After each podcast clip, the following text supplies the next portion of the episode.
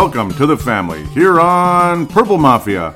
I am your host, Paladino Joey, or Joey Awajan. Purple Mafia is available on the sportstuff.com, iTunes, Stitcher, and Double Twist. And now you could actually say Google Podcasts. Google Podcasts is now basically it mirrors iTunes. So all of my shows you could listen on Google Podcasts. Just look it up. It'll take a second to download on your Android phone. So basically your Android phone can be just like an iPhone. You can download any podcast. Now, of course, you could do the same with Double Twist and such, but Google Podcasts as well probably makes it easier at the end of the day because you can uh, literally take the show and put it on your home screen, which would make me feel special. It really would.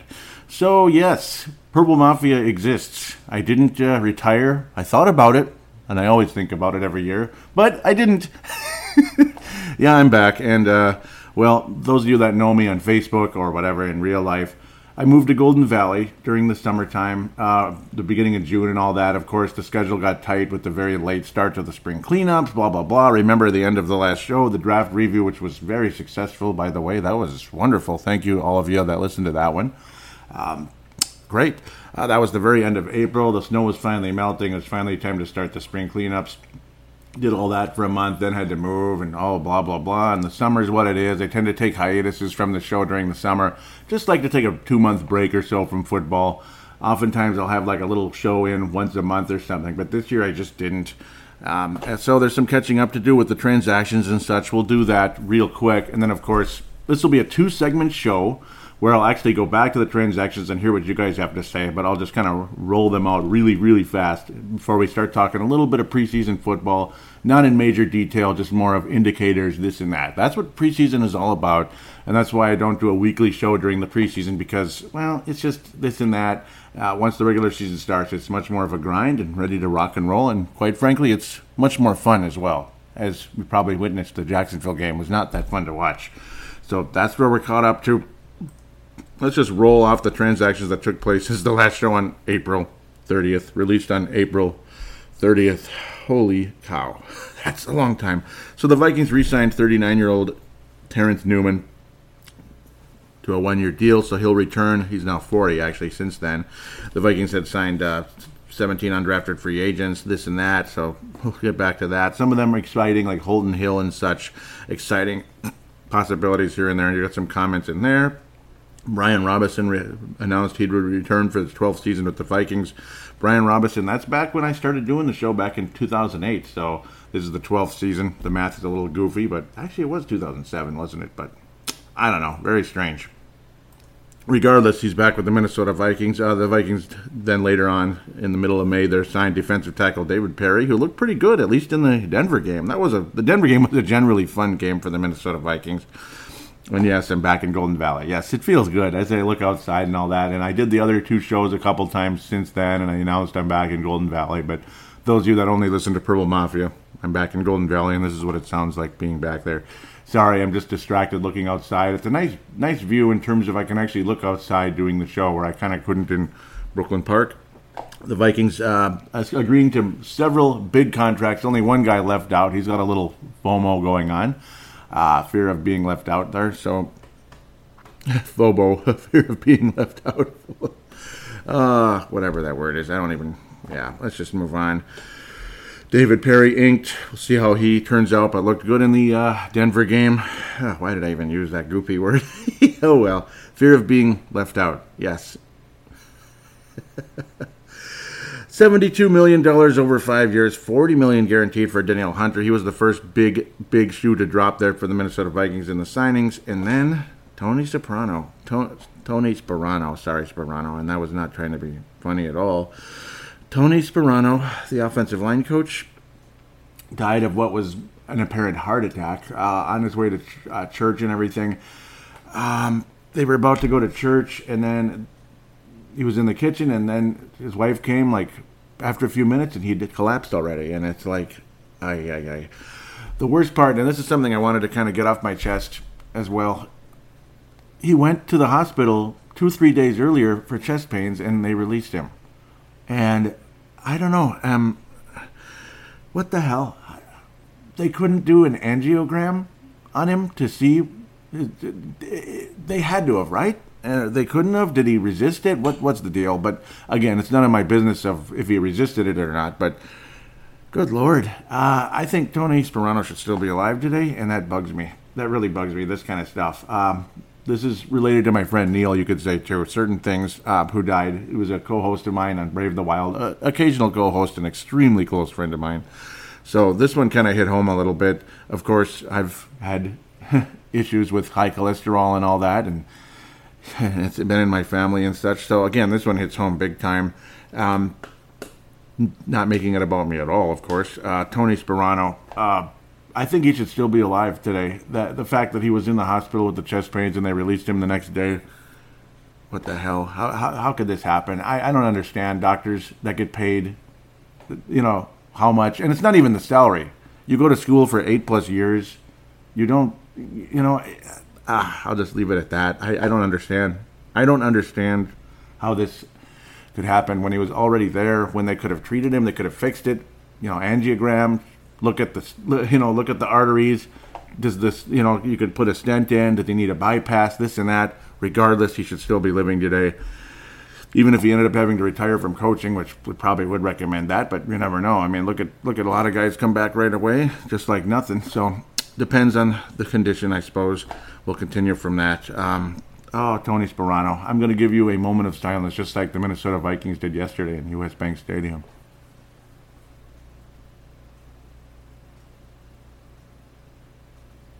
God bless you, Tony Sparano, and your family.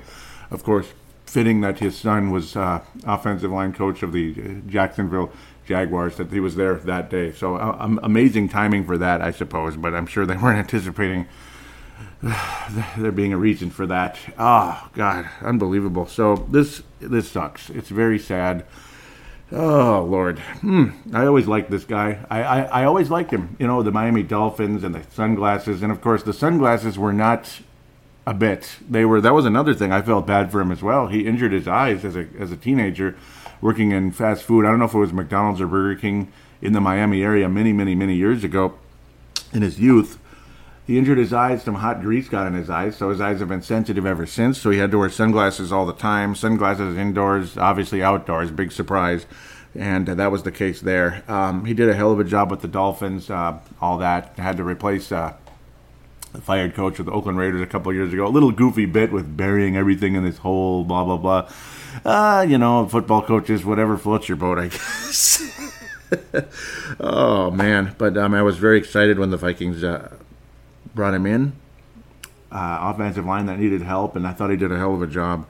And uh, well, at the end of the day, he'll be sorely missed, and uh, he's been replaced now by two assistant uh, offensive line coaches. Um, so we'll just have to leave that as is. God bless uh, Tony Sparano, Tony Sparano Jr., and wife and daughter, all that. Uh, God bless you all.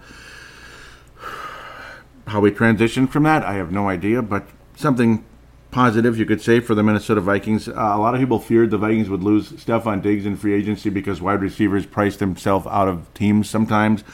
But we can smile and be happy that Stefon Diggs has never uh, had a thousand yard season, I guess. So that was able to Vikings were able to leverage that, I guess. And uh, well, similar contract to Danielle Hunter, five years, seventy two million. Stefon Diggs back on board with the Minnesota Vikings. Very exciting to have Stefon Diggs inked for the next five years. Uh, wide receivers are extremely expensive, extremely expensive, like Landry and such.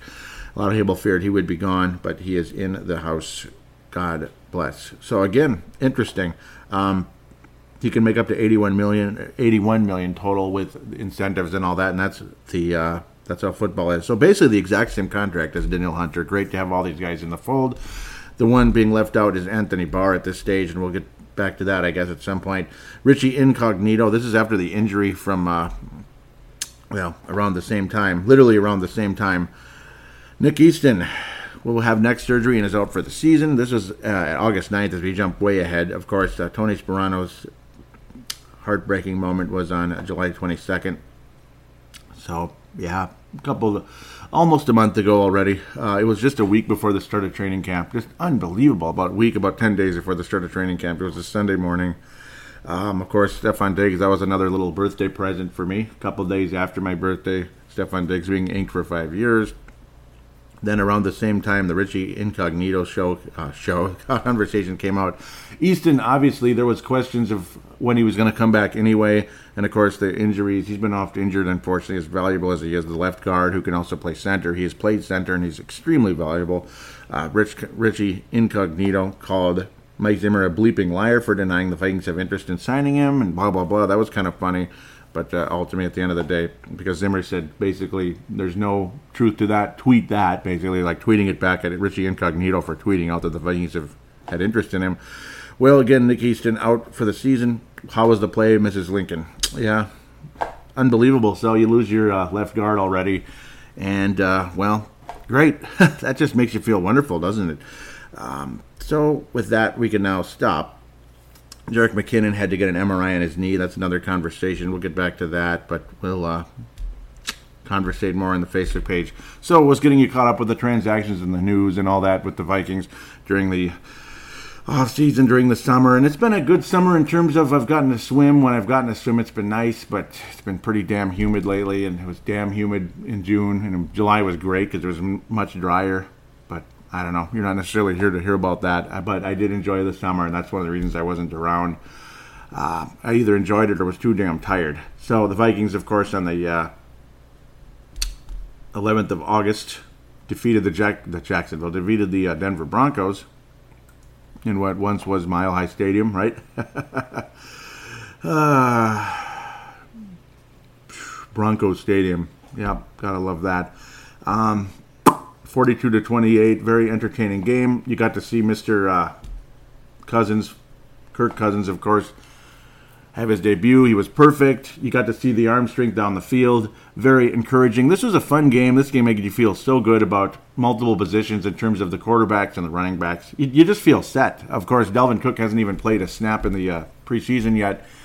You feel good about the running game. Latavius Murray made it look easy and all that he only attempted four rushes, but every one of them was easy as pie. Ultimately, 43 yards, so about 11 yards a carry. Mack Brown even looked good. He was solid out there. Rock Thomas was unbelievable. And of course, had that 72 yard uh, scamper to pay dirt after the reception, broke a couple tackles, got through two guys, literally split two guys. Mike Boone did not have a particularly good game, but again, eh, well, stay tuned for that. Mike Boone, that's the uh, con- uh, competition there. Mike Boone versus Rock Thomas for the third running back. And man, I kind of want both of them on the roster. Of course, you might end up having to try to sneak one of them to the practice squad, and good luck with that, unfortunately. We'll see what happens there.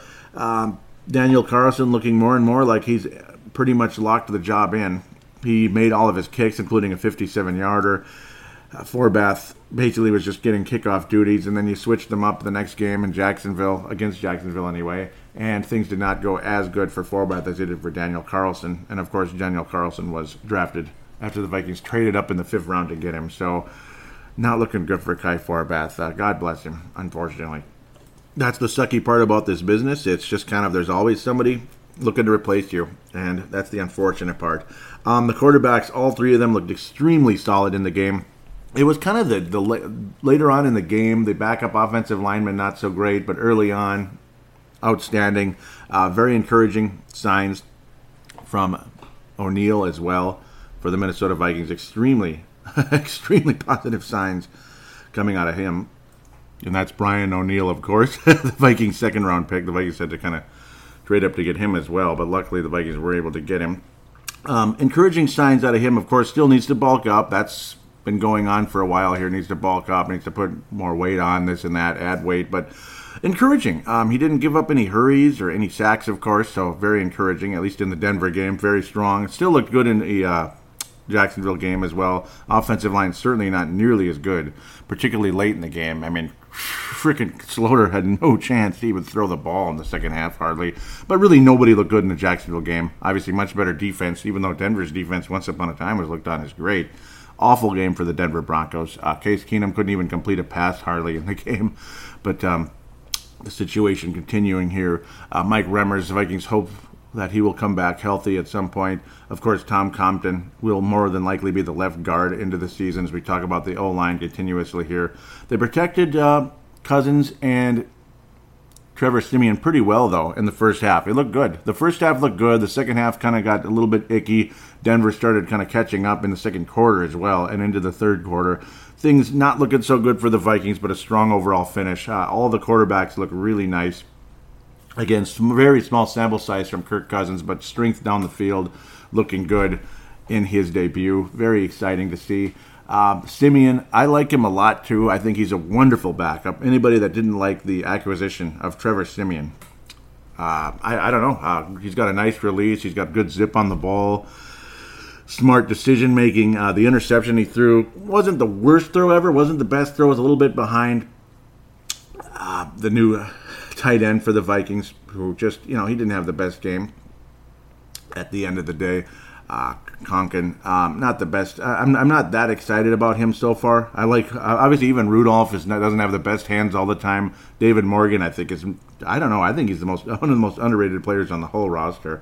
But uh, Conklin, I'm not too impressed with him so far. Uh, balls right in the bread basket, right in front of him, and he can't bring him in. And this one was a little bit behind him, and that was the only interception thrown in the game, ultimately by Trevor Siemian. Again, not the best throw, but sometimes you got to bring that stuff in. Uh, but I really, really am impressed with Trevor Siemian in the small sample size against Denver. In fact, you could actually say it was a fairly big sample size. He had a lot of playing time out there. And the good part about Trevor, he's only 26 years old, too, so still got a career ahead of him and could be a backup here for many years or somewhere else if it comes to that. Uh, Kyle Sloter looked solid also in the game at the end of the day. You get to see a little bit of that throwing arm. He certainly has a lot of mobility, and you can see why the Denver Broncos wanted to keep him. He's not a spectacular player, but he's got talent. Um, gosh, nine of 11 on the field out there.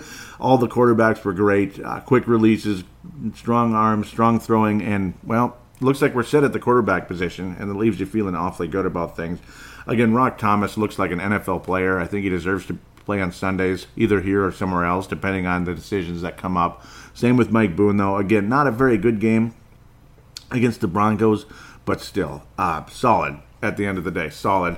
Uh, as you move forward into the Jacksonville game, where he was outstanding. Uh, Chad Kelly had his value here and there for the Denver Broncos, but we're really not here to talk about them.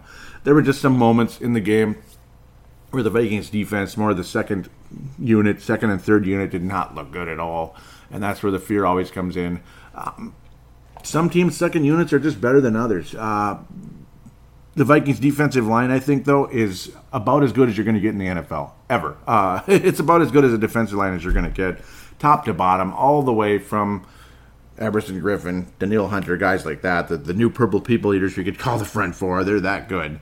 Uh, all the way down to Parry, Bower, uh, Tashawn Bower didn't play at all in the second game, unfortunately. He looked awesome. I didn't like the Steph Curry wiggle worm move he did, but in the first game when he got the, the sack, but whatever, still looks awesome. Um, the defensive line is unbelievable for the Vikings, top to bottom. The top guy, all the way to guys that might even get cut. It looks wonderful. Uh, the defensive line is set. Uh, Mike Hughes has made a wonderful first impression as a cornerback. Um, kick returning, special teams, and all that, nah, nah, he's not that big of a deal. Uh, special teams, I think we're still lacking, unfortunately. But um, there's an opportunity long term for this team to. Uh, we're pretty much set at the cornerback position, and of course, hopefully to improve the special teams, the kick returning, and all that. Marcus Sherels looks older and older every single year. He's still got the skill, but uh, at the end of the day, nothing spectacular. Uh, multiple interceptions in the game. One from Anthony Harris, one from Jack Tocho. He's one of those, uh, of course, backup tight ends along the way. Uh, we'll see. We'll see if Tocho can hang on from last year. He was a seventh round pick in the uh, 2000 17 draft. Uh, Tashawn Bower, though, God, I love that guy. He's got a nice future in this league, I think, um, as do multiple other players. Holton Hill did not have his best game. He got beat pretty badly after all the wonderful, wonderful raving reviews we got. And, of course, him being uh, an exciting practice squad player, the Vikings uh, outbidding other teams. The raving reviews he had coming in, not looking so hot so far, is Holton Hill, unfortunately for him. Um, generally speaking, though, solid game for the offensive line, and well, the offense looks uh, unbelievable. Obviously, depth at running back here and there looks unbelievable as, as of the Denver game and such. As we're going to quickly head into the Jacksonville game. 14 to 10 loss to the Jacksonville Jaguars. It's not the score. Well, you could say the points is the frustrating part. The Vikings defense throughout this entire uh, preseason, well, of course, second and third quarter didn't look so good, but generally speaking, the Vikings defense, particularly the top unit, but eh, again, the depth unit, particularly the defensive line, looked fantastic. But the Jacksonville game was just ugly, ugly, ugly from start to finish. There was really nothing fun about this game other than seeing Mike Boone have an awesome game. Uh, Mack Brown was solid as well. Rock Thomas, nothing particularly special in this one compared to the last game, but Mike Boone was unbelievable. Just time and time again, able to break through. Ultimately, seven yards per carry, a 26 yard scamper along the way, where he just could not get in inches away, but then was able to power his way in from the goal line. 91 yards for Mike Boone and only 13 rushes. Again, seven yards a carry. Rock Thomas, though, he was five yards a carry. He just didn't get the ball as much. Latavius Murray, though, what the flying fiddlesticks. Fiddle, fill in the blank there. I mean, what the hell kind of bullcrap Adrian Peterson garbage is this? I mean, were these fumbles or were they just like, here you go? I mean, was he trying to lateral the ball to the ghosts in The Shining or something? Were the two girls waiting for the ball? I mean, what the fiddlesticks? This is terrible. Two fumbles from Latavius Murray. He looked like Adrian Peterson on crack. I mean, what kind of crappy fumbles were those? Oh, Latavius. Latavius, come on, man. Uh, I hope this isn't a trend. Please tell me this was just a mirage and maybe he was seeing mirages at the moment because how the hell do you fumble the way he did twice in such a short little time there? Two times. I mean, that, that can cost you a game. That can end the playoffs. We've been there before. We've all been there. In fact, yesterday, nine years ago, the Minnesota Vikings brought in a guy by the name of Brett Favre in a black SUV with Brad Childress. But we're not talking about that right now. I just don't want to see starting running backs, backup running backs, whatever they are, fumbling the ball away at key moments in games. Even in the first quarter, though, because it can set the tone for the rest of the game. Like Jacksonville in the Metro, Metrodome, the yeah, give me a break. U.S. Bank Stadium going up 14 nothing in the first quarter because of a couple of BS fumbles. It's uh, kind of tough to catch up on a good defense like that. And the Vikings offense plays anything like they did in the game yesterday. Heaven help us all. I mean, that was awful. It was awful. Uh, so pray to God this is not a trend. Luckily, he's not the starting running back. But again, obviously, what's the fear of Kirk Cousins? He, he's got a little fumbling problem, too. Luckily, uh, we haven't seen that yet, but very small sample size. Uh, Kirk Cousins looked a little bit more like Case Keenum of, of the Broncos in this game, but again, you're playing a much better defense. This and that. Luckily, it's the preseason. Not a pretty game for really anybody. Trevor Siemian was adequate at best. Kyle Sloter was awful most of the time, but showing that athleticism, this and that. His completion percentage was higher than anybody else's, but he was also on the field a lot longer, and he did lose a fumble. So, three fumbles in the game, two of them lost at the end of the day. That was a strip sack that ended the game, though. So, I mean, it was the last moments, but hey, the Vikings were in position, fourth and long, this and that. Who knows? Still a chance to win the game, but ultimately did not. Uh, Cody Kessler just might be the eventual starter for the Jacksonville Jaguars. we'll see what happens there.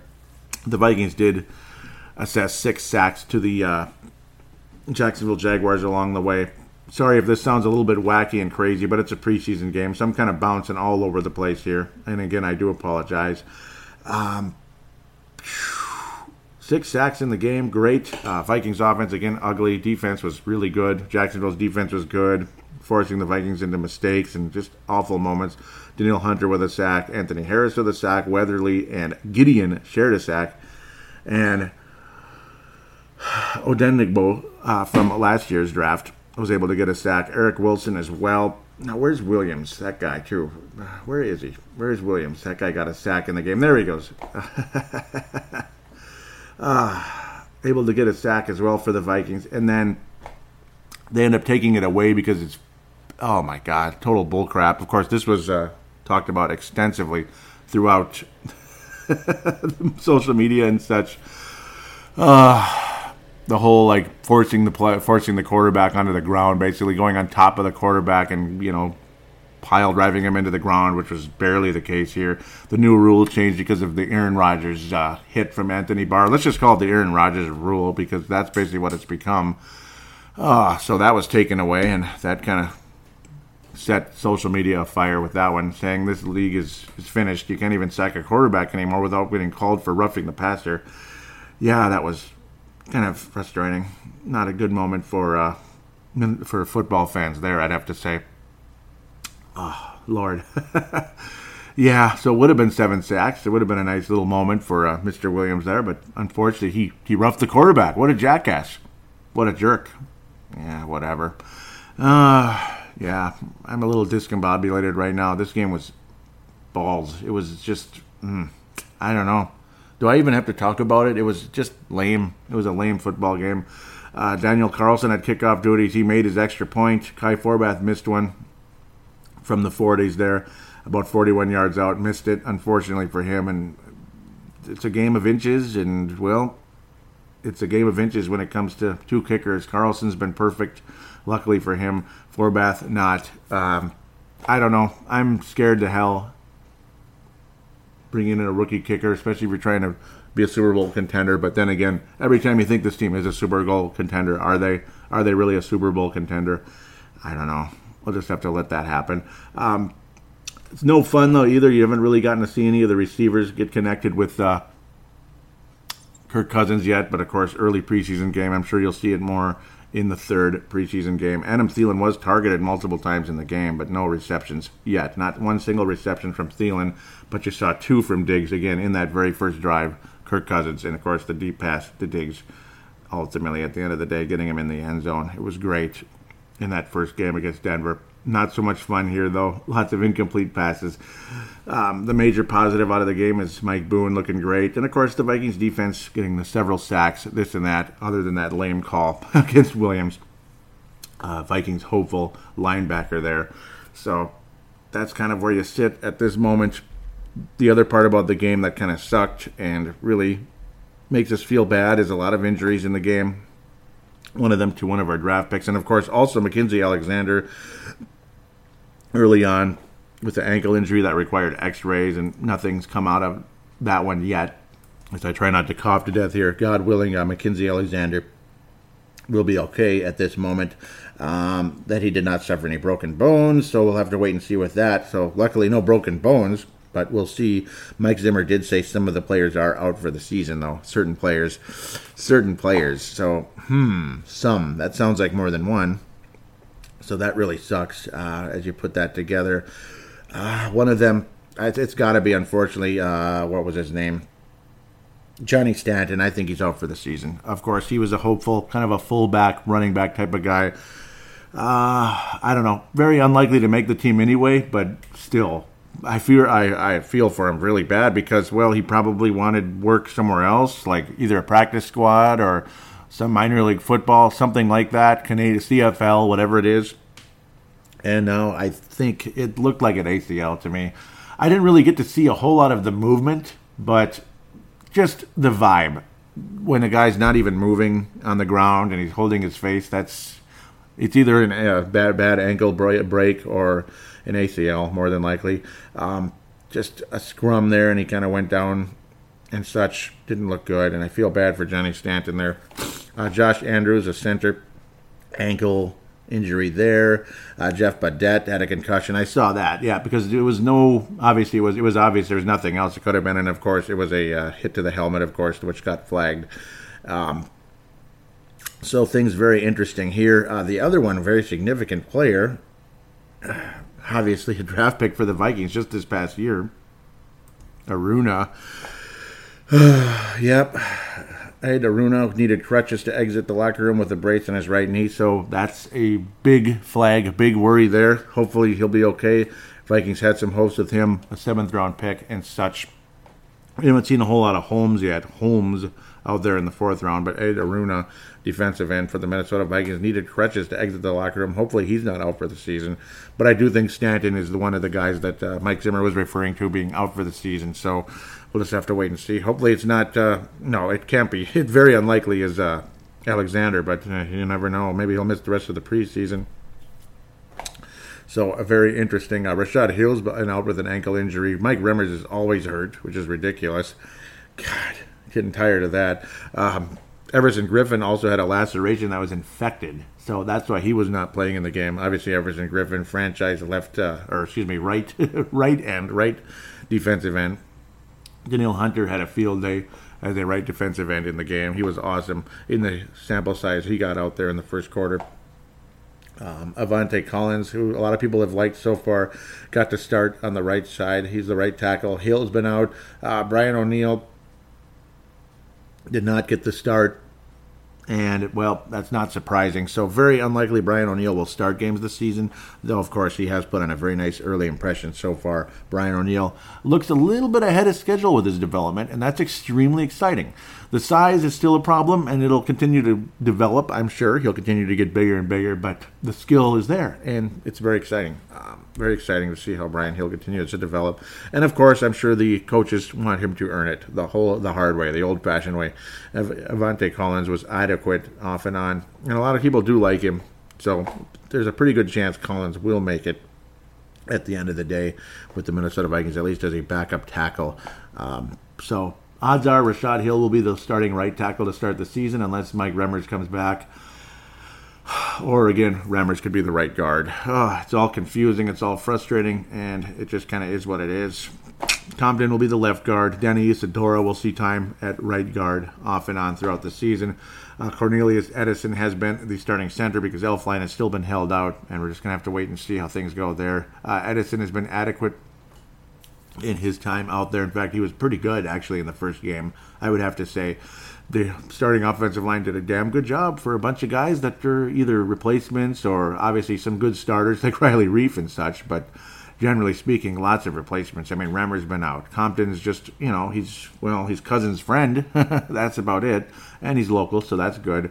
But a bunch of guys that haven't really seen much action in the NFL. They did a hell of a job in the Denver game not so much against Jacksonville, who's probably about as good a defense as the Minnesota Vikings, like top two, top three in the NFL. So there it is.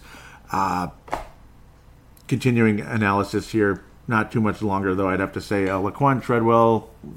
Well, yeah, he'll be on the team, but that's about it. And I think at the end of the season, it's all she wrote. Uh, he had a nice little move after a catch, but everything he does is just short yardage and there's not much to say. I mean, in fact, that little move he made, that might have been one of the best things he's done as the Vikings, as a Viking receiver, pardon me. Um, that little move where he got around a defender, quick little first step, spin move after the catch. He was able to get the first down. You want to believe that's what he's here for, is some of those Anquan Boldin, third down, smash mouth, physical, you know, catch the ball in traffic uh, get around somebody, smash into somebody, force your way forward into the first down territory. This and that across the little across the little first down marker, but. I don't know. He, he just cannot get separation, and it's never going to change. Uh, he looks like a supreme athlete out there, doesn't he? He really does. But for God's sakes, there's just nothing there, is there? I mean, David Morgan, I think, is gets more se- uh, separation, and he freaking catches it. That's for sure. Kendall Wright, it's not looking good either so far. Um, sure, he's wearing number 17, just like Jarius, but I'd rather have Jarius. I'm not seeing anything on a Kendall. well, good thing there's some other nice wide receivers. Chad Beebe had a nice game against the Broncos, had a moment or two against the uh, Jaguars. Stacy Coley was wonderful against the Broncos, and I think he deserves to make the team at least for that. But then again, injured and missed the Jacksonville game, so that didn't help his cause. Uh, Tavarres King dropped an easy pass against Jacksonville. That's not helping his case. Mm. So I don't know. Uh, Jake Wieneke, weird number for a, for a receiver. It looks like a quarterback, number nine. That's just odd. But I suppose Stefon Diggs looks like a quarterback. Brad Johnson wore number 14, right? these numbers are funky. Uh, all of them. They just have these weird things have changed in this league. Winicky has had some nice moments. South Dakota State, South Dakota. Uh, he's had some nice moments here and there. He's a dark horse at best, but I don't know. Um, you kind of almost wish you could just move on from Treadwell, but they kind of can't yet. But yeah, uh, his first round pick status is over, but he's still probably just barely good enough to make the team. And I think next year the Vikings move on from him unless something changes dramatically during the course of the season. Uh, Chad Beebe's very likable. His chances are slim, but still very likable. The effort's there. Uh, hard worker, makes some nice plays. I love Chad Beebe, actually. It'd be cool if he made it, but I think, again, dark horse at best for him. Uh, Stacy Coley, I think, is the favorite to at least uh, rake in the final position as wide receiver, unless things continue to go awry for him. Um, but I really liked what I saw in the Denver game out of him. I did, and I will continue to say that. Well, hmm, boy, I, I, you know, you're optimistic and you're worried. I'm very worried. Uh, the injuries, of course, the offensive line. You know, you don't even know who the hell your offensive line is going to be at this point. Brian o- O'Neill, very, very early in his career. Boy, um, you're very optimistic about the defensive line. Offensive line, not so much. Linebackers, uh, Ben Gedeon continues to look a little bit better as time continues. I'm very happy with him. Um, Devante Downs, we'll see how he continues to develop as well. And, you know, just li- limited sample size here and there. Eric Wilson actually looked pretty good out there at times, number 50. Solid player out of Cincinnati. So, I don't know. Um, before I run this too long, I, you know, cautiously optimistic is all I can say. You can tell I'm not just flaming with excitement going into the season. And it's not because I don't love this team and I don't love this game. It's, eh, there's holes and I don't know, and the injuries just keep happening. And yeah, I know, welcome to football. Injuries happen, but I don't know, they're kind of significant and stuff, you know? Luckily, the quarterbacks again. I think we're set at quarterback. Well, no kidding.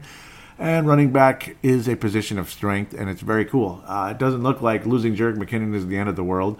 It does look like that Latavius Murray, though, has all of a sudden picked up a uh, fumbling problem. Hopefully, it's just a small thing here, and it's going to go away very quickly. Um, nobody's perfect, this and that. He's fumbled the ball before in his career. He was pretty solid last year about not fumbling. I remember McKinnon developed a little fumbleitis in a couple of games last year, and that went away very quickly. So that was nice. Hopefully, uh,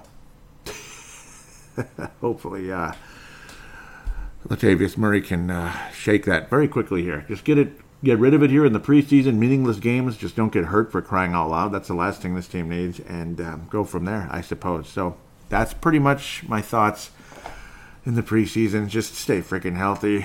Just stay freaking healthy and get through this. That's about all it is now.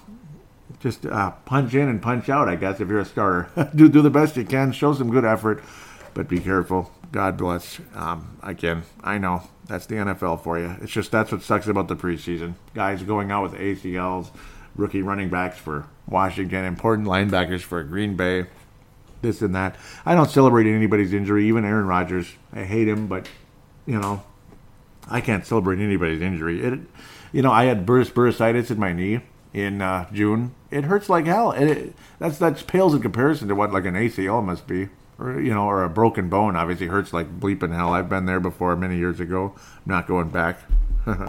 God willing. Knock on wood. So now that I'm running this too long, I'm going to take a quick break and we'll get back to what you guys have to say about all the different transactions and everything Vikings with the fan interaction segment.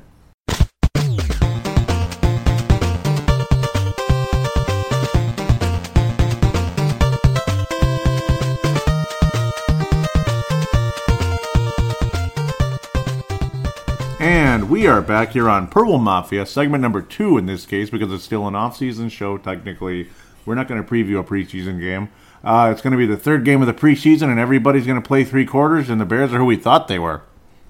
Yeah, well, no, I'm not going to preview preseason games. So, yeah, that would be kind of dumb. Other than let's just stay healthy, let's play well, let's uh, keep doing well what we need to do, and uh, let's clean up some other stuff that we're not doing well. And uh, yeah, and uh, that that's what we're gonna that's what we're gonna try to accomplish. Just like uh, Rick Spielman says, absolutely nothing like cliches of all sorts. Fascinating uh, interviews and press conferences by Rick Spielman on a usual basis. So let's uh, get off that and uh, let's get to the fan interaction segment. Fairly quiet on Twitter, but the king of Twitter when it comes to the Purple Mafia Nation, Purple Mafia out there. Mad Martin out of Northern Scotland. Love you. Absolutely love you. And a sure Hall of Famer coming up here into 2019 class. Mad Martin gets back to me as just as just as the blood flow just started pumping again with the Purple Mafia. I'd gone into complete dormancy, complete shutdown mode, as you probably noticed, about three months. literally hibernating, like, no, no football. No, I don't want to talk about football. Go away. Leave me alone. It's too hot and humid, and I'm moving and tired of all this work. No, I'm kidding. Uh, Mad Martin was the guy who came to poke the bear and said, hey, let's go. Come on. Get your podcast going. Hey, let's go. And ba- basically, and yes, and that was right about the perfect timing of when the blood started to flow again. And of course, there was plenty of off-season news that kept me interested. Don't worry, I'm just BSing a bit here. Mad Martin says, almost football season, my friend. This is about late July here, right around my birthday of the 29th. I'm now 39. I'm getting a little older, a little older now, a little older. My 11th season covering this uh, team with this show. Wow. Let's get to what Mad Martin said and stop talking about me here. Almost football season, my friend. Looking forward to that first podcast, and here it is. I've I've tickets for the Jets game and home game against those Lions. Time to win it all. O line worries me.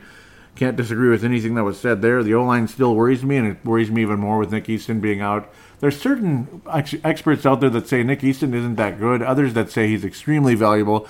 I'm kind of leaning towards he's valuable. I won't say extremely, but he's certainly valuable, and he's a loss. And yeah, he was good for running plays more than passing plays. His run protection was better, particularly down the field as the run was developing. He was a really good blocker, um, very athletic in that sense. Uh, not the best pass blocker, but again, a good run blocker. He was good for those running plays to the left there. And unfortunately, well, yeah, okay, we, we covered that, and it sucks and it hurts. Um, I want to say again, thank you, and it is great to hear from you. And I'm glad you you had took the time to uh, look. I'm glad you took the time to tweet me and uh, help get the blood flow going again for this show. It says looking forward to the podcast. Long busy summer for both of us, no doubt. Preseason is on us. Another year flying past, and yeah, we're getting older. That's for damn sure. We're getting older and wiser, and hopefully the Vikings are doing the same thing.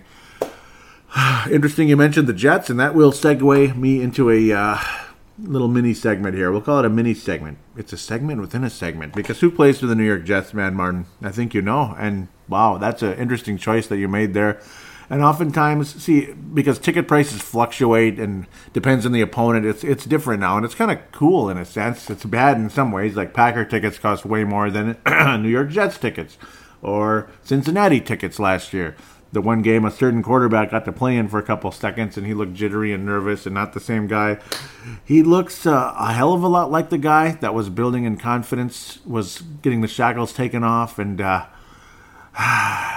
2016 preseason game against the San Diego Chargers in US Bank Stadium, the very first game ever played in US Bank Stadium.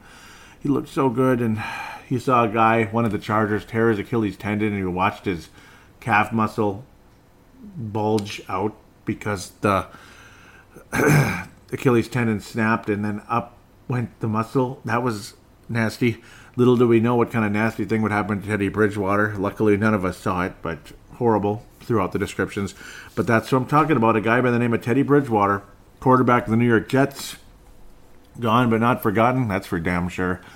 Uh, there was all these concerns about him coming in. Oh boy, is he even going to be able to play? And the Jets will probably end up just, you know, who knows? They'll just kind of sit on the IR all year. Who knows? Teddy is back. He looks exactly like the Teddy against the uh, in the U.S. Bank Stadium when you started seeing further and further uh, accuracy. You saw further and further confidence from him, stronger accuracy down the field. That was his weakness, and you saw it getting better and better and better just like we did throughout the season when some of the shackles were being taken off in 2015, but then moments where you didn't see it. Teddy Bridgewater is back, ladies and gentlemen. He's back, and it's real. It's real. I uh, I believe it. As long as there's nothing funny going on with his knee per se, where it's a non-contact thing and funny stuff happens to guys like that. I pray to God that's not the case. His mobility is back. His confidence is back, and I'm thrilled for him. I just wish, you know, I get a tear in my eye not at this second, but when I see it, I get a tear in my eye thinking, man, I really wish he was back in purple. I, I really do. I really sincerely say that. Um, I really like this guy. I, I, really did. Again, like I said on a very recent show, he's one of those few guys who wasn't about where's the party and where's all the bling bling. Oh, and by the way, yep, I'm a quarterback and I'm I'm all that and I'm this and that. I'm this big shot, you know. And again, where's the bling bling though? Where's the party? No, there's just something different about this guy. Just the calmness, the confidence, without the arrogance, and the down to earth personality, but then the strong leadership. And And then, gosh darn it, he can play, you know, and the and the intelligence. He would make smart little plays that made just say, "Oh, that was kind of cool." Eh, it was always stuff like that, and you know, nobody's perfect, but he's he's a hell of a player. I, I believe. I think he, you know, he's none of these guys that you know the Geno Smiths of the world who actually played for the Jets. Uh, uh this and that. He's not, you know, he's not like this guy, that guy. He's not Todd Bouman. You know, I mean, I think he's way beyond any of those guys, and he, he's going to have a hell of a career. The question becomes again, well, when you have a guy by the name of Darnold there in New York, it's going to be a tough time for Teddy being a long-term quarterback there. Don't be surprised if he is the short-term starting quarterback, though. But you, you feel bad because remember when Matt Cassel was the bridge to Bridgewater. Well, it's like now Bridgewater is the bridge to Darnold, Sam Darnold. So then, where do you go with uh, uh, honest to God, like where do you go with Teddy Bridgewater now? Does he end up going to the Miami Dolphins? What happens next? I don't know, man. Um, Miami Dolphins, I always thought that was kind of a destination for him at some point, if not here. God, I'd love to have him back. But when you commit $84 million to uh, Kirk Cousins and the guy's got a, got a great arm and such, you're kind of stuck. It just kind of is what it is. And people were like, well, like, you can't trust the guy's knee because you just never know this and that. Oh, boy. Well, again, it's just kind of you just throw your arms up. What the hell can you do? You're just a Viking fan watching and watching and, well, just wishing him the best. God bless you, Teddy Bridgewater. Uh, keep it up. Keep it coming. You know, I mean, the accuracy Oh man, the Atlanta game. We'll just look at it for a couple seconds. August 10th, just for a couple seconds. I'm going to segue for a minute. This isn't going to be the longest show ever, so you might as well enjoy this for a couple seconds. Little Teddy Bridgewater um, conversation. Well, he was seven of eight in that first game. Looked awesome. He threw a touchdown. He had a quarterback rating of 150.5. That's basically perfect or close enough. Sam Darnold's looking good too so far. Josh McCown's that veteran, you know, band aid guy who they thought would be a short term starter.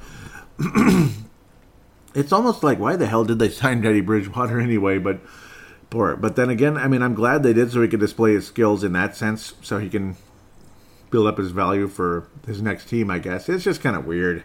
I guess I guess that's what's happened. Um, he threw an interception in the recent game here against Washington Redskins. Of course, Kirk Cousins' former club, and the Jets lost. But again, a preseason game. Who cares? But um, you know, not bad, not a bad game, and he looks he looks wonderful. The confidence, he's not afraid of getting hit. Ah, excuse me, hit. He's been hit many times.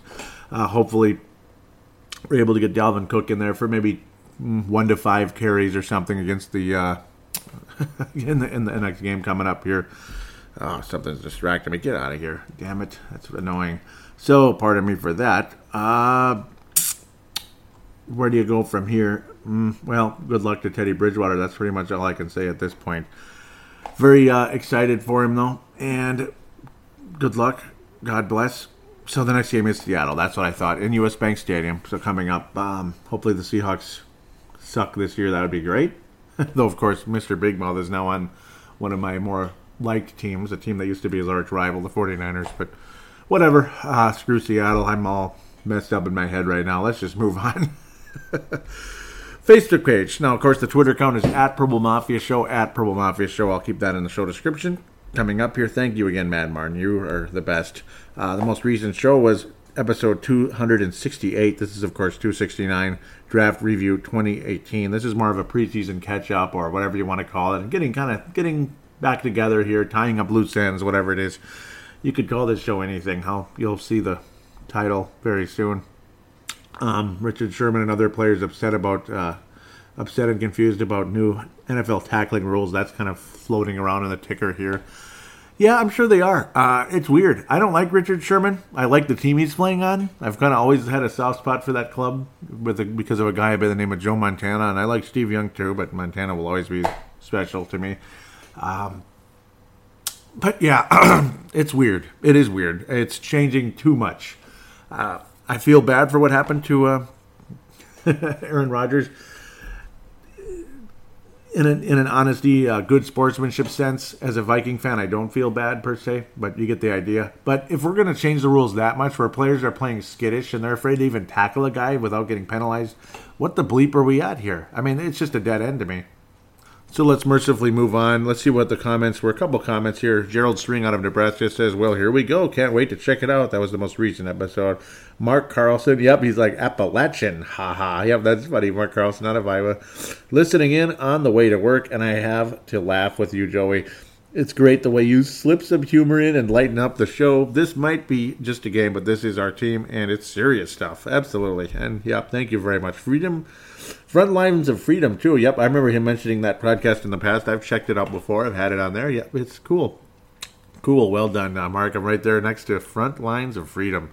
More of like a military type podcast. Very interesting stuff, actually, and uh, recommended. Thank you, Mark, for that. That's great.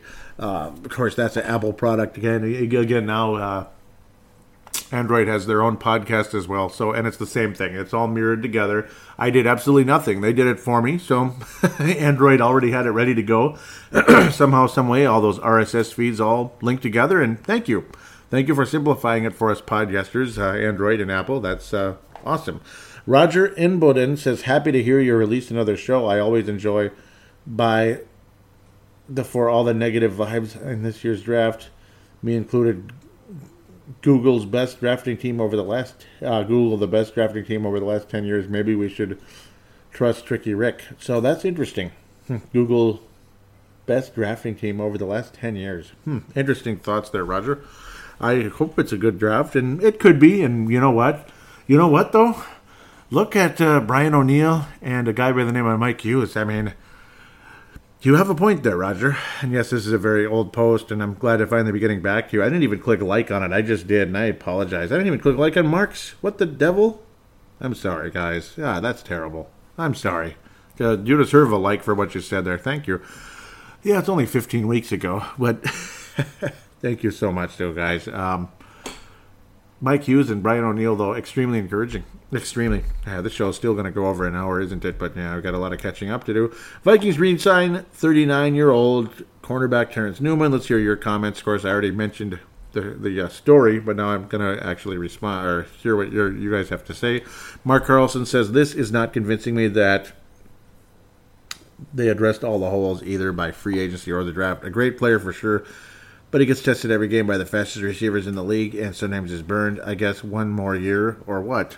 Yeah, it's got to be it. Uh, he's turning 40. He's my brother's age, uh, pretty much, slightly younger than my brother, I guess, maybe a couple months younger. He was born in 78 for crying out loud. I'm born in 79. We're getting old here. Um, and again, like I mentioned in the previous segment, I had bursitis in my knee because the way I was sitting incorrectly at work. And the damn thing still ain't completely healed. Um, it hurts still a little bit, a little bit, but I can completely function normally. It's just not 100%. You know what I'm saying? But for a few weeks there, I could barely walk. It was hell, and especially still having to do lawns as they weren't going to get done on their own. That was fun. Um, age is age matters a lot, and I'm telling you, that's why I'm bringing it up. I'm, you know, uh, age matters a lot. I, but I guarantee you, this knee would have been pretty much healed probably within a couple weeks back in the day when I was 21, 24. But when you're 38, 39, 40, oh, yeah, yeah, because bursitis isn't exactly ACL territory. It's it's not a fun injury. It hurts like bleeping hell, but it's supposed to take two two weeks or so, but it says two to eight weeks. Get it? Do you see the gap? Because the older you get, because it's supposedly an old woman injury, an old maid injury type of thing. When old women have to bend, you know, older women, you know, cleaning stuff, bending down all the time, and then that kind of messes up your knee, and you get the bursa sacs, you know, letting out all that uh, uh, lubricant. Well, for me, I was just sitting incorrectly for a long period of time. I had my knee bent the wrong way, and like an idiot, and that was uh, not productive for me. So, okay, let's continue. Dave Hickey out of Iowa. Well, that's basically what bursitis is, and you know, when there's a long gap, it takes longer to heal because of this or that reason. Like you're using it too much still, or you're getting old. A little bit of both. Dave Hickey says he has lost, he's definitely lost a step, but what a person loses in speed, I think he makes up for his, with his intelligence. He has been burnt by everyone. Uh, he has been burnt, but everyone was burnt in that championship game. Oh God, yes, everyone was burnt in that championship game, Dave. You're damn damn right. You know, you're a star candidate for that right there. I mean, it was. Uh, I mean, up the middle, we looked like dog dookie. I mean, Harrison Smith had his worst game of, of his career. Um, Andrew Sendejo, yeah, he got hurt earlier. and then he got hurt again in the game. You know, he got hurt weeks earlier and all that. But Lord of mercy, that was uh, yeah. I mean, it didn't even matter. And the best part is we didn't take we didn't sign a single safety. We didn't take one in the draft, but we took another corner. And Mike Hughes looks all uh, looks awesome. So extremely encouraging. Let's continue. Um, Dave Hickey was saying we got burnt in that championship game with uh, Smith, Rhodes, Waynes. Yeah, uh, Waynes has all the speed in the world, but what good is it if you're totally out of position? Exactly. And Mackensie Alexander has an ego that doesn't want to take coaching and has always seemed to be two steps behind. I have personally met him, and I think he's a dickhead to boot. Ouch. That's not good. Hmm, that sucks. Uh, he's been burnt more than a dirty rug. I think the new rookie has brought was brought in to replace Mac. As far as Newman, I think Zimmer wants him there to help teaching the younger players, and someday will be hired as a coach under Zimmer. That's what I think too. I think uh, Terrence Newman is a future uh, secondary coach, and I think that's a perfect position for him. And there you go. And who better to learn from than a guy who coached secondaries years ago with the Dallas Cowboys, where Terrence Newman also played under Mike Zimmer as the secondary coach. Hmm, gee, that's a coincidence, isn't it? so earlier, the Vikings had signed 17 undrafted free agents and all that good stuff. There were some exciting ones mixed in. Jeff Badet, yeah, he was the one that had that little concussion there. Mike Boone, that might have been an awesome one here out of Cincinnati. Uh, Curtis Cothran, where's the others? Yep, Garnett Dooley, Armidi Foreman out of Texas, Chris Gonzalez. Holton Hill was the one a lot of people were extremely excited about and that's an interesting one. Uh, Hercules, Hercules, Hercules Mata'afa, unfortunately suffered an ACL injury back in June. Uh, I just, I always get sad when I think when I hear that, and it, you know, you're just, I guess, getting started, just getting your career growing, and then that happens. It's just, I feel sick for you. You know, even though it's kind of late now, I, I feel sick for the guy. You know, I do. Uh, Peter Pujals, we haven't seen him play out of Holy Cross. That gives me a bad memory. they upset the Gopher hockey team years ago. Number one team in the nation, and he couldn't even beat a team called Holy Cross that didn't even have a winning record. Oh, that is so Minnesota. It's not even funny. Uh, Trevon Mathis, cornerback, Trey Matthews.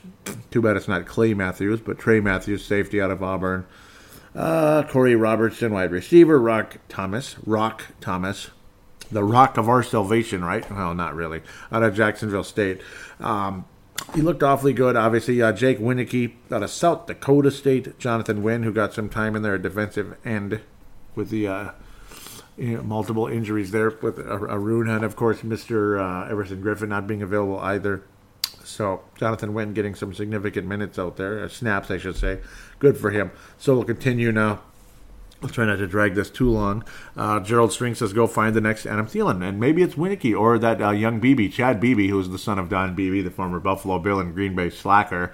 Uh, Don Beebe, of course, um, well known for his hustle, knocking the ball away from, I believe it was Nate Newton, right?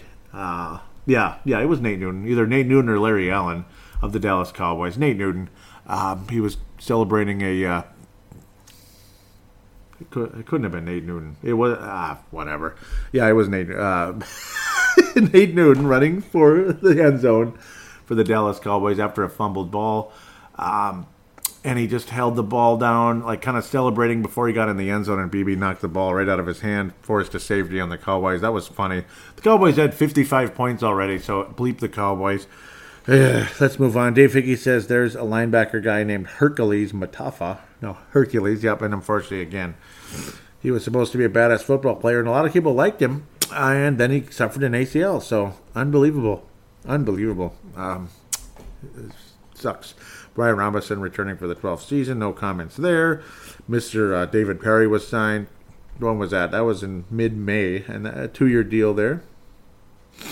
Brett McCarthy, future Hall of Famer, South Dakota, says, "Is this good? Never heard of him." Well, yeah, he's a he's a solid player, and he looked pretty good so far in the time he's been out there. Gerald String says, "Sounds like Vikes taking him for a test drag. Probably about a ten percent chance of making the team, but I have no idea."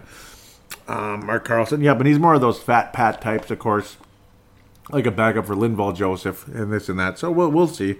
But I've liked what I've seen from him, and they've liked what they've seen from him in the uh, training camp as well. Mark Carlson says we really need to find a player who will get mean at that position, and Parry again solid from the Colts. Vikings signed Danielle Hunter to a contract extension again, 72 million over five years, 40 guaranteed, and literally the same contract as Diggs there. June 27th, June 27th, one month before the uh, Diggs contract. No, no comments. I thought people commented on that one, but great signing and very happy to have him in the fold. And then so the Tony Sparano death, unfortunately, July 22nd. Ted Lynch says, so sad. Gerald String says, what a sad day. Roger Ibadan says, very sad. Dave Hickey says, this was a very, this was very unexpected. R.I.P. Mr. Morano. Blessings to your family, to you as well. So, again, hmm, yep. Um, first segment, my comments there, my thought process about that. I, I think it should still be here, folks. I really do, and that, that sucks. Stefon Diggs, this garnered 17 comments. So I guess we can see where a lot of hearts lie. And of course, well, just like the image there on the Facebook page, facebook.com forward slash Purple Mafia Show, by the way, is the, is the link to get there. Or, yeah, just look up Purple Mafia Show on Facebook and click on the one that says company, not group, or the Facebook page, and you'll find it and join it if you could and comment away. It would be greatly appreciated. And let's jump on this. Sebastian Barnes says priority one is keeping Cousins happy because we're paying him 14. No, we're paying him 84 million. I'm getting 14 confused because of Diggs. 84 million. So he might as well keep his weapons. Well, no kidding. Yeah, that would be a big loss.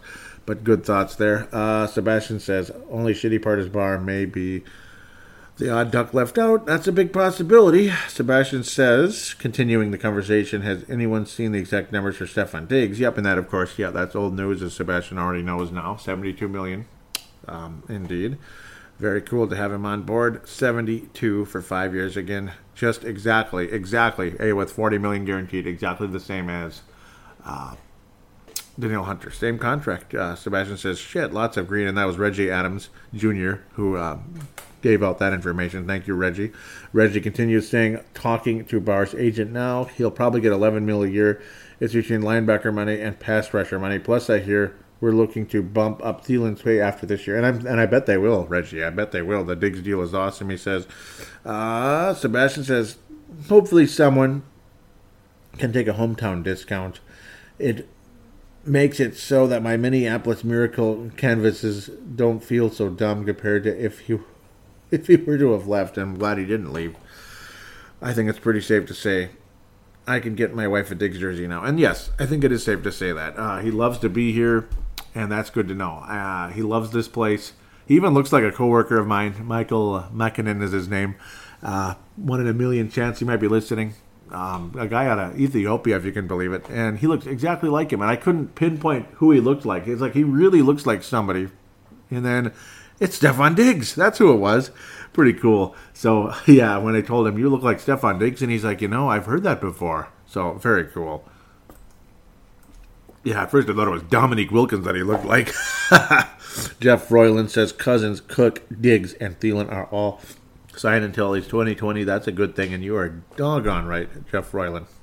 It's awesome. Um, a lot of super important players are signed, and the good news is, see, you know how there's a window for a team and all that. The window is it's a nice window. It's it's still open pretty big. That's the good part. Like Cousins is signed for three more years. Diggs, all these guys, and none of these guys are like, you know, 40 years old like Brett Favre or 35, 36 years old like Pat Williams. I mean that like the 2010 Vikings, you could just smell the disaster coming. Even the 2000 Vikings, there were a lot of guys getting older. Like um, 2000, oh God, yeah, the 2000 Vikings. You could just see the end coming. Randall McDaniel was old. Jeff Christie was old. Um, you could go on forever. Uh, uh, uh, Ed McDaniel was way, way past his prime, especially after the ACL in 2000, or excuse me, 96. Yes, I'm that old. 1996. Guy after guy. Orlando Thomas had an ACL in the uh, 96 playoff game. I remember against the Cowboys. He was never the same after that. He was awful. Um, he had some moments, but generally speaking, he was he was so good before that injury. God, that was disappointing. Orlando Thomas, oh, he couldn't keep up with his grandma by the at the end there. See, it, it was literally like a window. Guys that had been hurt and were aging, and um, Robert Griffith wasn't really that good anymore. Eh, yeah, he was still good, but eh, not really. He aged pretty quickly too. Um, I remember he broke his ankle, or was it his shoulder or something? He really wasn't the same after that, and he ended up leaving for Cleveland anyway, which is kind of weird, but yeah. Uh, what's the other ones?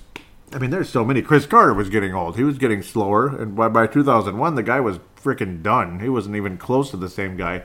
Jake Reed had left, and he was way past his prime. We could go on forever. Uh, the cornerbacks were awful. Anyway, that I mean, we had nothing defensively hardly, other than like the Ed McDaniels, the John Randles, and such. And Randall, of course, left unhappily to the Seattle Sea Chickens. Uh, you could go on forever. You could go on forever. The guys that left, or they weren't the same. Randall McDaniel, Jeff Christie went to the Tampa Bay Buccaneers, and they weren't that good anymore. Anyway, this and that. Ah, man, it was frustrating. One player after another. Hmm. Hmm. One player or another either got old or was getting old and left for because their money and all that. And Dennis Green was cutting salaries and because he had to. Uh, so let's move on. Gerald String says one one more big name to go, Barr, and well, I I don't know. I'm hearing more and more, and again, like Darren Doogie Wolfson of the Scoop podcast, he says nothing's going on, nothing between Barr and the Vikings. So that's not a good sign. Okay, here we go. Let's have some fun here. Richie Incognito tweeted out that the Vikings have shown interest in him, and Mike Zimmer basically said this. Oh, there's a difference. Shut up! And And then uh, Richie Incognito responded with this. Liar. You liar, you! Liar! Who do we believe? Uh, probably both. I don't know. Uh, I guess that's kind of funny, but uh, it was good times. Uh, good times and great oldies there. Uh, I don't know. Whatever. Bottom line, after that conversation, Richie Incognito is not going to play for the Vikings. So I think it's safe to say that uh, that's kind of a that ship has sailed. Is that what we like to say in modern day radio and modern day this, modern day that? That ship has sailed. Toot toot. You know, uh, that's about it there. And of course, the Nick Easton injury. Uh, yeah, Nick Easton injury, season likely over. It's just wonderful stuff, isn't it? Doesn't it make you just feel warm and fuzzy inside there? Left guard is not going to play a single game this year. Ah, it just drives me nuts. Poor guy. Uh, Cedric Paulding out of Mississippi says, How big of a hit is it to our O line? Do we have a backup plan? No, not really, uh, unless you call Tom uh, Com- Compton the uh, the guy. You know, unless you call him the uh, backup plan. I, I guess he's a backup plan. Uh, he's not the worst signing ever, Tom Compton, but certainly not the best either. Danny Isidora. And Danny Isidora, I, I think he's got a future in this league. Mike Remmers can't stay bleeping healthy either. It's pretty much Mike Remmers and uh, Nick Easton. Those guys can't stay bleeping healthy. Neither can Pat Elflein. Hello, Cornelius. Oh, Cornelius. Cornelius, boy, oh boy, we need your philosophies, Cornelius. We really do. We, we, we need it. Ha ha ha. So funny, isn't it? Mm. Well, Rashod Hill, he's banged up too. Go get him, Brian O'Neill. Go get him, Brian. It's all yours, buddy. And don't be surprised if Brian O'Neill sees significant uh, snaps, particularly as the year progresses. Roger Imboden says, You're kidding. That sucks. Ali Sidikai says, He's not great, but still sucks. Losing him, I thought he did okay last year. He's versatile too, and this would have been his second year at left guard. He is versatile. Um, because he's good. you know, I mean, well, like like I was saying earlier, he's good downfield, particularly on the run plays. His his run his rush rush defense, pass rush defense, pardon me, is not the best. He, he's just you know, but again, he's an interior lineman. Interior linemen generally are more about the run anyway. But you know, his athleticism is good. His protection, his general protection, is not the best, but his run blocking is good. That that's what he's there. That that's what his strength is and it's it's needed, and it was very helpful. Having Nick Easton at guard rather than center too is an upgrade. And then you bring in Pat Elflein, that was awesome. Um, that's why you saw a much better run game last year versus the year before. Like Jerick McKinnon couldn't get space. That frickin' uh, I don't even how to remember his name anymore.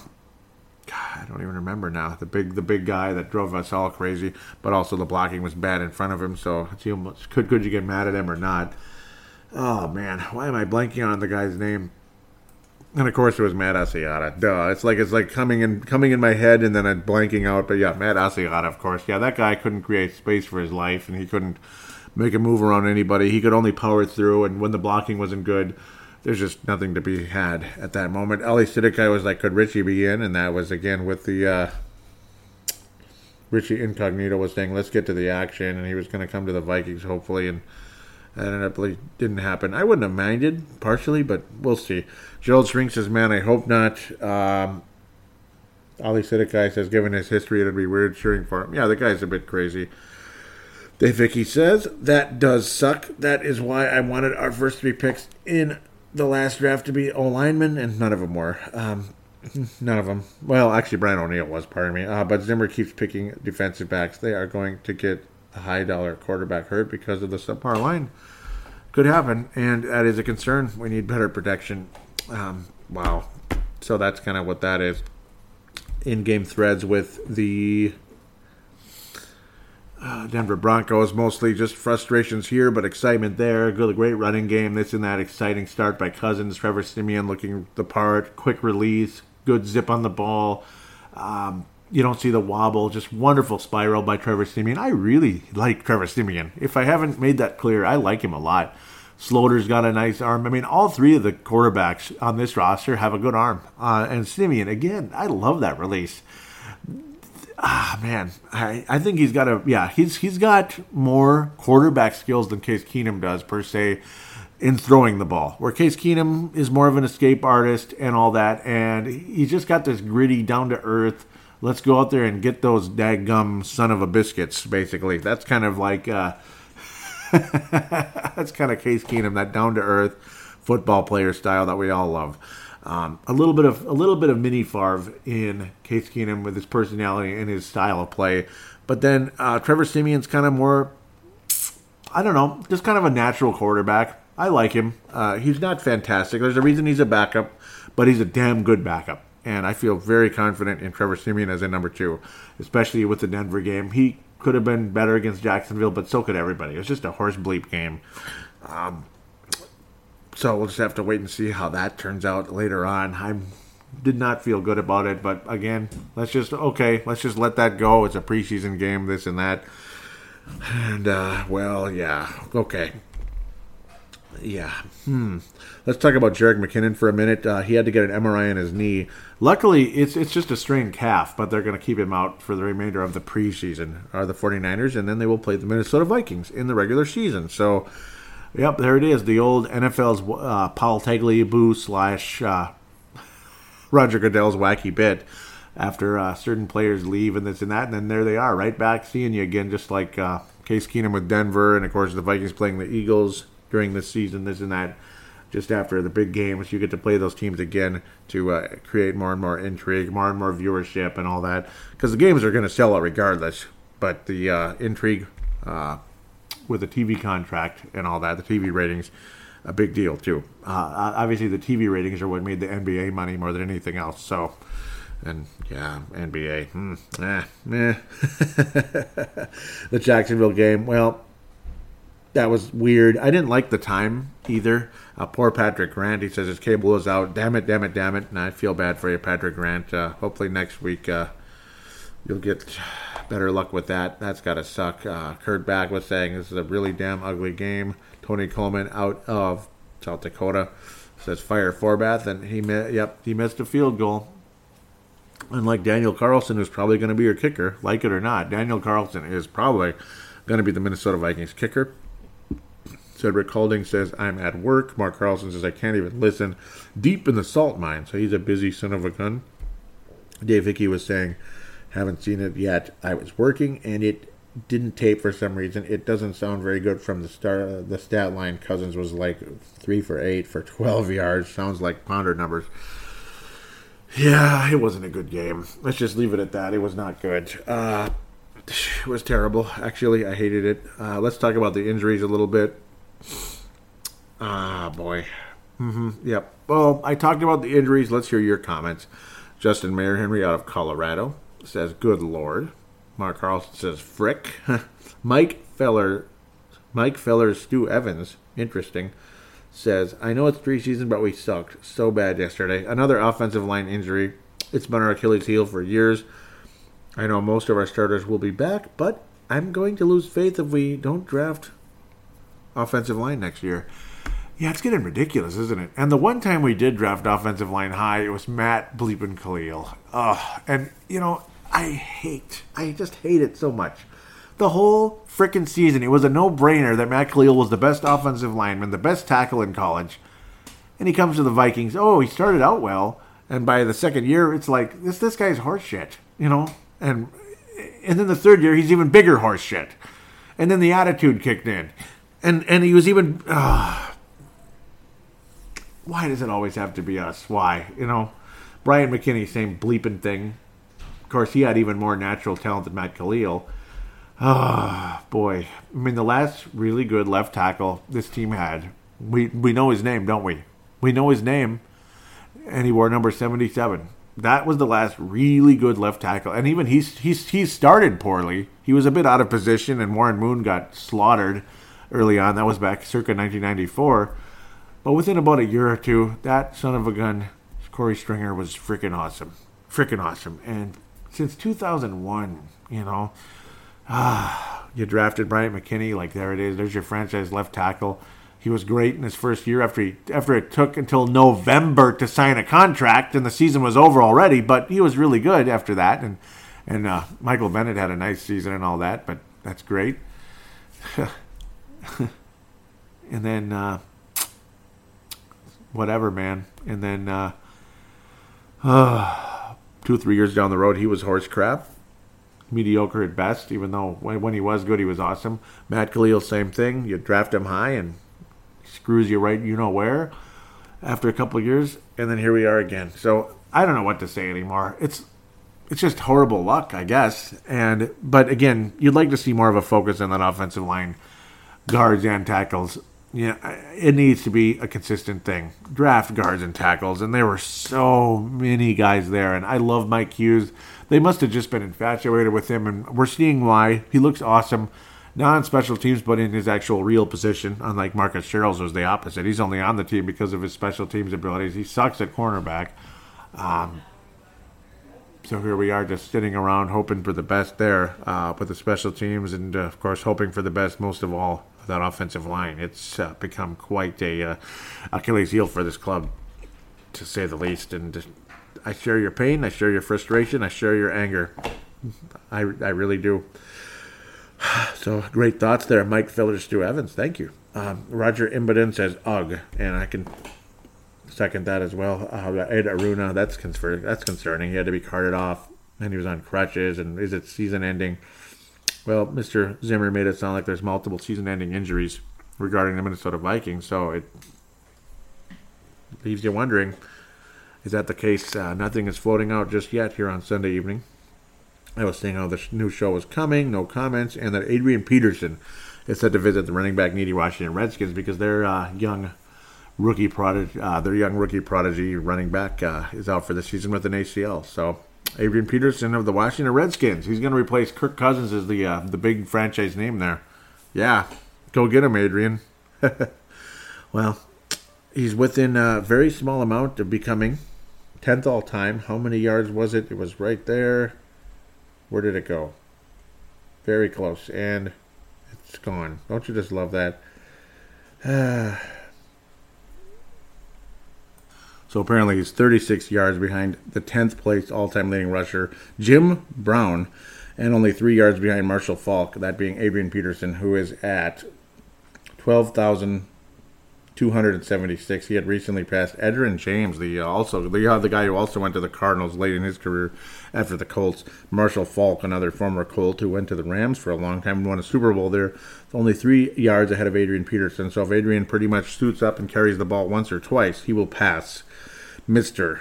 Wow, Frank Gore is that high. Wow, he will pass Mister uh, Marshall Faulk, who is one of the greatest running backs of all time. So Adrian, without a doubt, is a Hall of Famer. It's just, of course, he's got kind of an icky. Uh, record amongst him. Um, gosh, only about mm, not that many. Only about 500 ish yards to catch uh, Tony Dorsett. How about that? Eric Dickerson, guys like that. Eric Dickerson's another 500 yards after that, so that that guy will be tough to catch.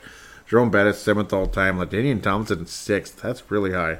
The one that surprises you, obviously, he was a great player, but it's like you don't really think of him as being better than like some of these other players, like Marshall Faulk and stuff. But Curtis Martin, as long as he lasted and as and as consistent as he was, man, fourth all time, Curtis Martin. Isn't that crazy? he had some really good years with the Patriots and the Jets and all that, but it's still, it's still, it, it's unbelievable how long he played and how consistent he was, and that's why he became fourth all time behind the super big three, which I think are untouchable: Emmitt Smith, Walter Payton, Barry Sanders. Can, can anybody touch them? I don't think so. Um, the most remarkable one, though, too, uh, currently is Frank Gore. I mean, fifth all time. Wow, he had a nice career and all that, but and to think he's still playing in fifth all time. Frank Gore, that's awesome. That's unbelievable that Frank Gore has had that much success. Uh, again, consistency. Consistency. What do we look for when we're at work from our coworkers or from somebody? Maybe you're a little bit, uh, you know, you're in charge of some people. What are you looking for? Consistency. That's what I'm looking for when I'm in charge of some people. Consistency. Frank Gore, Curtis Martin, Adrian Peterson. That's what he lacks. And if he, if Adrian Peterson was consistent, he would probably be right where Curtis Martin is. Um, just imagine, just the and of course, you know, not so much bad luck with that damn injury. I mean, seriously, how many? Uh, 276. So that's about. He is about 1,100 yards? No, 2,100 yards behind. Uh, yeah, he's about 2,100 yards or so behind Curtis Martin. So again, the entire 2016 season, the entire 2014 season, uh, you know, just barely getting a thousand yards. You know, shoot, just barely getting a thousand yards, he'd be right there, just just like that. Um, of course, the uh, meniscus injury is what it is. I mean, a guy gets hurt, he gets hurt. But 2014, hello, that he lost probably 1,300 yards maybe that year that he would have for sure gotten, barring injury and all those damn fumbles too. But uh, man, crazy when you sit down and think about how close Adrian Peterson is to being one of the greatest ever. It's too bad, and I don't think he's going to be catching too many people after that. But he'll probably finish tenth, maybe 9th all time, if he's fortunate. He can get to uh, Tony Dorsett. I think he'll get to Dorsett, but Dickerson probably not. Uh, nah, I don't think he's going to make it, and he would have easily passed Dickerson if not for that. So, well, such is life, Adrian, and that's a, a, a crying shame. So that'll wrap up the uh, fan interaction segment. Sorry for my craziness, my discombobulated uh, behavior at times here on this episode. I'm a little bit all over the place. It's been a long time. I feel a little rusty, a little bit rusty. Uh, plus, the hot, the heat and humidity has been getting to me all summer, especially the last month. It's just getting to me more than ever now. I'm getting older and weaker every day, folks. It it hurts. Uh, I'm looking forward to some nice cool air. September, October, November. More September and October. I'm not looking forward to the cleanups of November, but Ah, that nice, cool, hopefully dry. Please pray for some dry air. It was very wet last November, and that made things very hard. Um, but um, I'm looking forward to some cooler air in the apartment, in the in the when I'm working outside. Everything you just feel so much better, and then I don't feel so discombobulated, so crazy, and so wacky. So with that, I'm going to pass out some uh, stars for this episode. Gold star for this episode, it's got to be Dave Hickey. Silver Star for this episode. Whew, boy. Hmm. Um, um, um, um. What was that guy's name? I got to go back a little bit for a couple seconds here. Some good thoughts. Uh, Mike Feller, Stu Evans, you're getting a Silver Star. That was awesome. And Bronze Star. Mm, Bronze Star is going to go to. It's going to be. Gosh, who was it again? Mark Carlson, uh, yeah, Mark Carlson should get the Bronze Star for this episode. Some good conversation back and forth, this and that, and all that. But Dave Hickey is definitely a gold star for this episode. Uh, awesome conversation. Thank you again. Ali Sidikai, also thank you. He gets a Bronze Star as well. Uh, good, strong conversation throughout the show. Thanks again, everybody, for your inclusion. And forgive me, keep bearing with me. Uh, this was a catch up show, catching up with things, lots of former, lots of old news, getting caught up and hearing your thoughts about it and getting your names out there on the air. Greatly appreciated. Thank you again for being a part of it. Uh, God bless all of you. This is a very, very long fan interaction segment, one of the longest ever because of how long it's been since the last episode. Want to thank all of you. And, well, let's just get ready for some real football. I don't think I'll have another show next week, but maybe, depending on how things go, if I have time and if it's a fun game, and it hopefully will be. Otherwise, we'll probably look for a season preview to come out at some point where we'll do our predictions, or at least I will. I will do my predictions for well, what's going to be the Vikings' official record? You know, like ten, like an example, ten and 6, 11 and five, stuff like that. Uh, and of course, your NFC and AFC title game uh, teams, and your Super Bowl teams, and your Super Bowl champion, all that good stuff. Like I always like to do. Uh, big surprise, biggest disappointment, this and that when it comes to each conference as well. So, what teams I think will surprise, what teams will flop, will uh, fail in their expectations, others that'll exceed. So, that's pretty much what I'm looking for into the next show. I think it will be the season preview. I kind of start hacking away at that here pretty quick.